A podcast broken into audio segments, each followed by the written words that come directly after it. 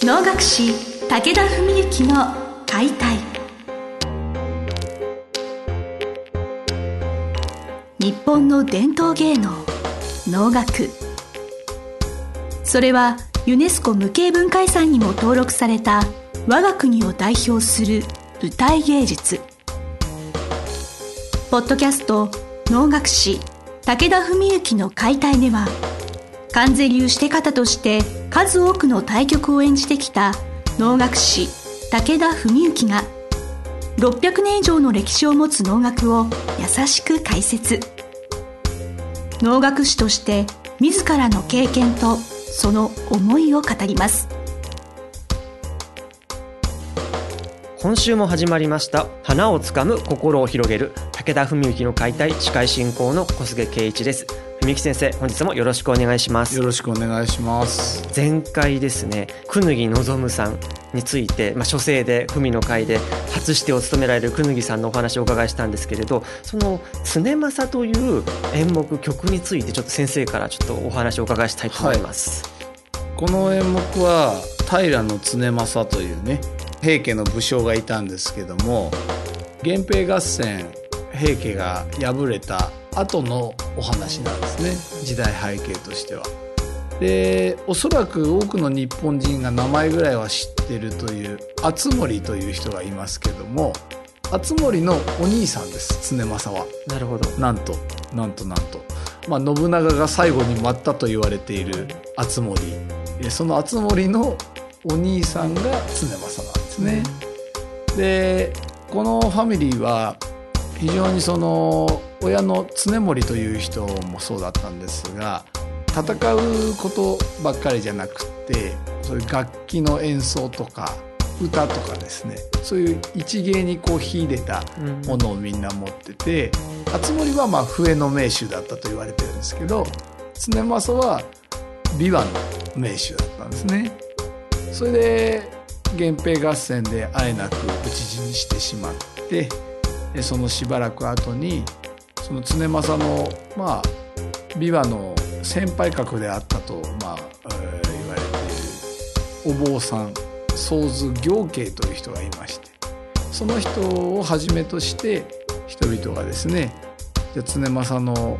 亡き後を弔ってあげようと。でじゃあどうやって弔うかっていうと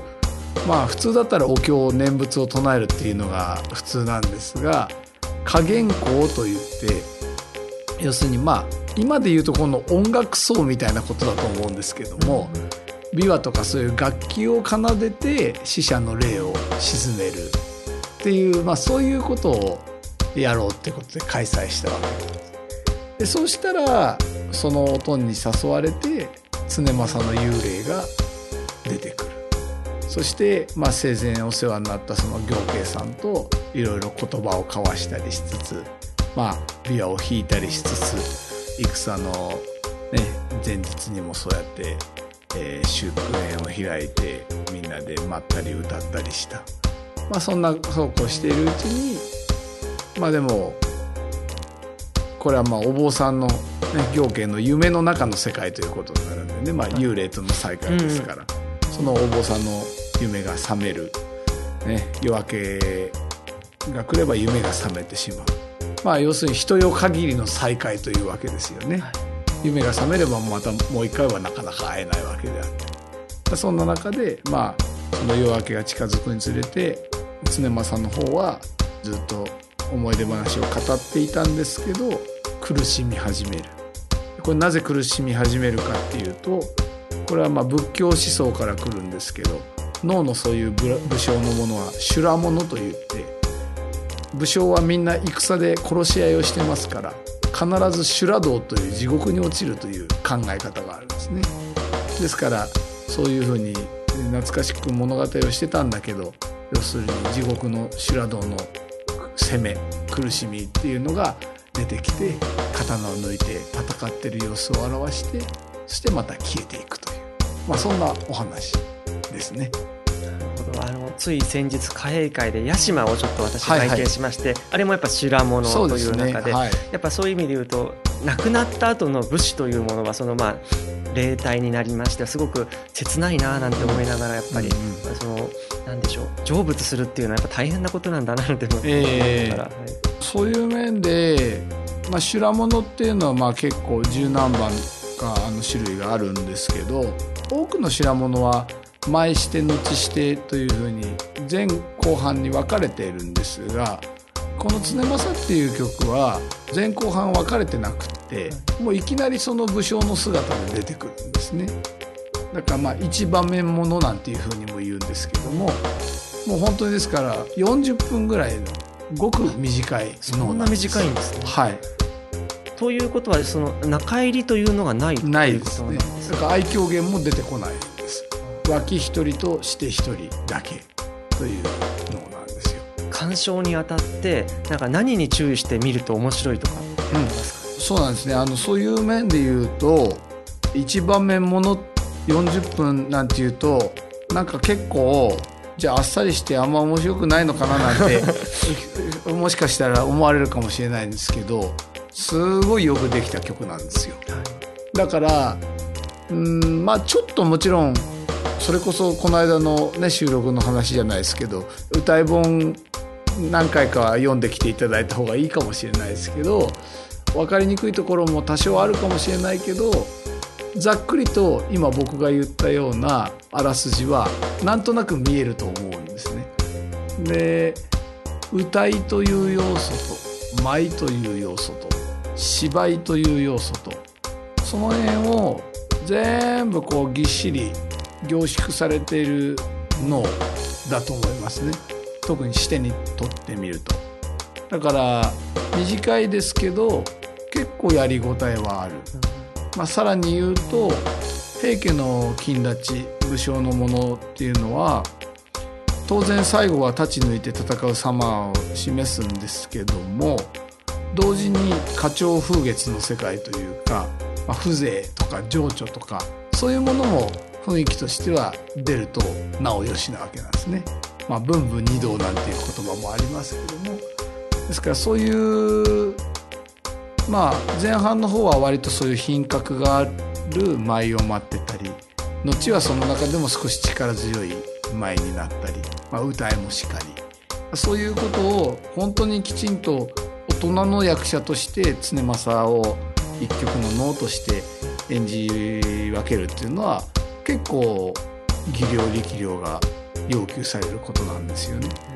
だからまあ単なる経験としてだけで言えばもちろんもっと事の多いのはいくつもあるし中入りするようなものをさせてもよかったんですけどやっぱり初してとして彼がやるのにやっぱり常政ぐらいが一番いいんじゃないかなと僕は思って選んだんですけどね。まあ、そのそれだけ能のエッセンスというものが凝縮されていると、まあ、その見る側も見応えがその、ね、短い40分の中でも見応えがたくさんあると思うんですけれど能楽師としてもやっぱ試されるというかこの常政をどうやりきるかっていうのは、だからそうですね。そういう面では本当に例えば表かけて装束着て歌いや舞も覚えることを覚えて一通り回ってきましたっていうだけだったら別にそんなに大変ではないんですけどまあとはいえ短い割にはやることは結構ある。でかつ今先にお話ししたような完成度っていうところまで目目指したら結構レベルは高い要求にはなると思いますよね。その常政という曲もそうなんですけどやはりその平家を題材としたお能の演目っていうのは多いんですよねやっぱりでも。そうですね多いですね、はい。源氏より平家の方が多いです、ね、その平家というものの金立ちがやっぱ雅でいわゆる芸事といいますに通じているのもそうですし、日本人のその半眼美意識的な敗者に対するなんか眼差しみたいなものがあるのかななんて思いながら、そうですよね。だからあとはそれももちろんすごくありますしさらに付け加えて言うならばやっぱりその脳っていうもの自体が人間のその普遍的テーマ、まあ、一番は生と死ですけども要するにそういうものを描いてて平家っていうのはすごい